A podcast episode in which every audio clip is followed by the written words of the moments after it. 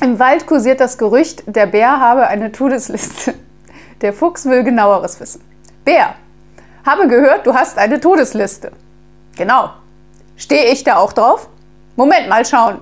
Genau, E, F, Fuchs. Da stehst du.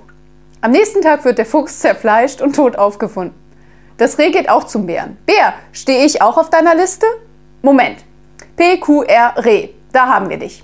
Am nächsten Tag wird das Reh tot aufgefunden. Der Hase kommt zum Bären und sagt, Bär, stehe ich auch auf deiner Liste? Ja, du auch. Bär, das passt nur im Moment gar nicht gut. Äh, kannst du mich nicht streichen? Klar, kein Problem.